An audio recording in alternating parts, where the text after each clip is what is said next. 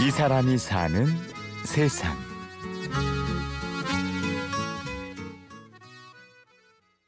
입에다 풀칠이나 하며 살수 있는 걸까? 이러다 결혼이나 제대로 할 수 있는 걸까? 답이 없는데 고민하고 왜? 고민이 많은 깊은 밤에도 도대체 답이 안 나와서 이렇게 진로, 취업, 연애, 결혼, 가족, 인간관계.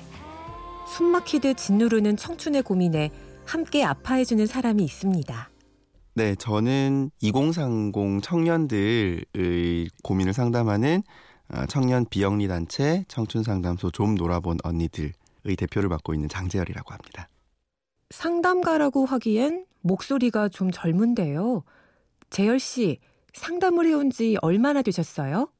이제 만 3년이 돼 가네요. 온 오프라인을 병행하고 있는데요. 합산해서 약 2만 7천 명 정도의 청년들을 만났죠. 3년간 2만 7천 명이라니 엄청난 숫자인데요. 청춘 상담소 좀 놀아본 언니들. 대체 정체가 뭔가요?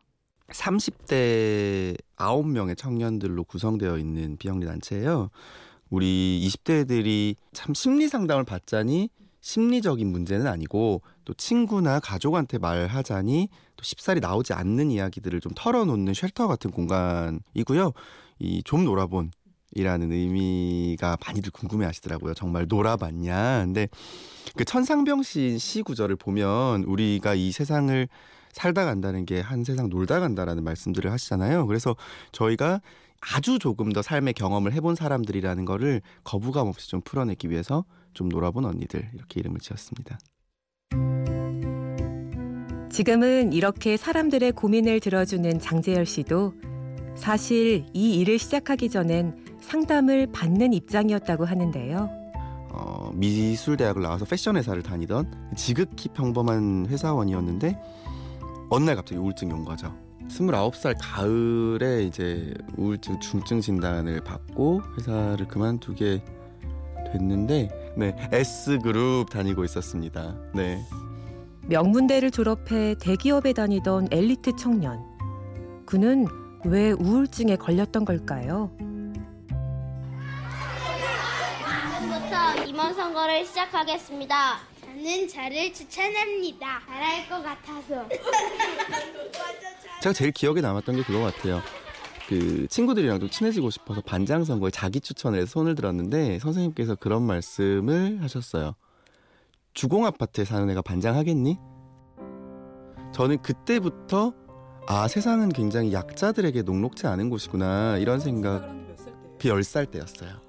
네. 그래서 그때 그 상처들을 가지고 10대 20대를 경쟁해서 이기고 뭔가 한 30살 정도가 되면 어, 누구도 나를 우습게 보지 못하는 삶을 살아야겠다라고 생각하고 달려왔는데 제가 없는 상태로 타인들에게 지지 않으려고 달려왔던 게 앞으로 또 그렇게 30년을 살아야 된다라고 하니까 굉장히 두려운 공포감이 찾아왔고 우울증을 치료하기 위해 장재열 씨는 블로그에 자문자답 형식의 글을 쓰기 시작했는데요.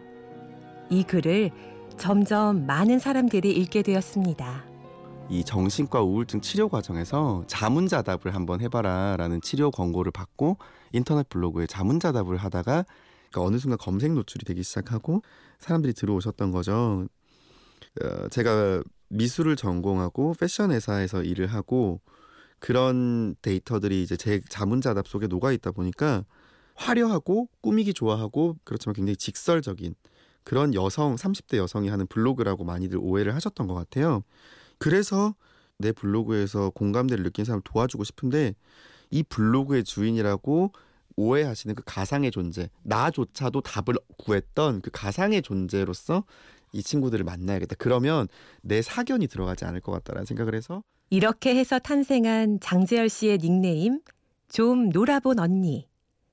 재열 씨는 직접 고민에 해답을 주는 게 아니라 함께 고민하는 방식으로 상담을 진행합니다. 한 친구는 은둔형 외톨이였어요. 취준생 생활을 4년 하다가 방으로 숨어버린 거죠. 그 친구와는 100일 동안 계속 휴대전화기에 선을 하나 그림판에 긋고 자는 거랬어요.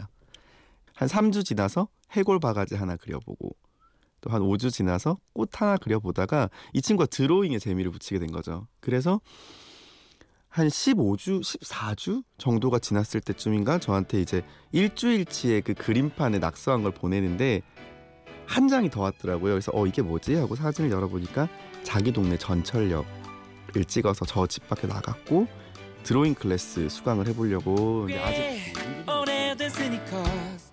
좀 놀아본 20대들의 언니 장재열 씨의 이야기였습니다.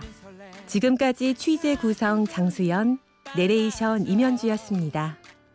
저희가 어떤 기성이 되는 시대쯤에는 우리 사회가 더 이상 흠 또는 하자라는 표현으로 자기 자신의 이야기들을 끄집어내는 것들을 막지 않는 혼자 끙끙 앓거나 그렇지 않은 시대가 되면 지금보다는 훨씬 건강해지지 않을까 그런 생각을 하게 됩니다.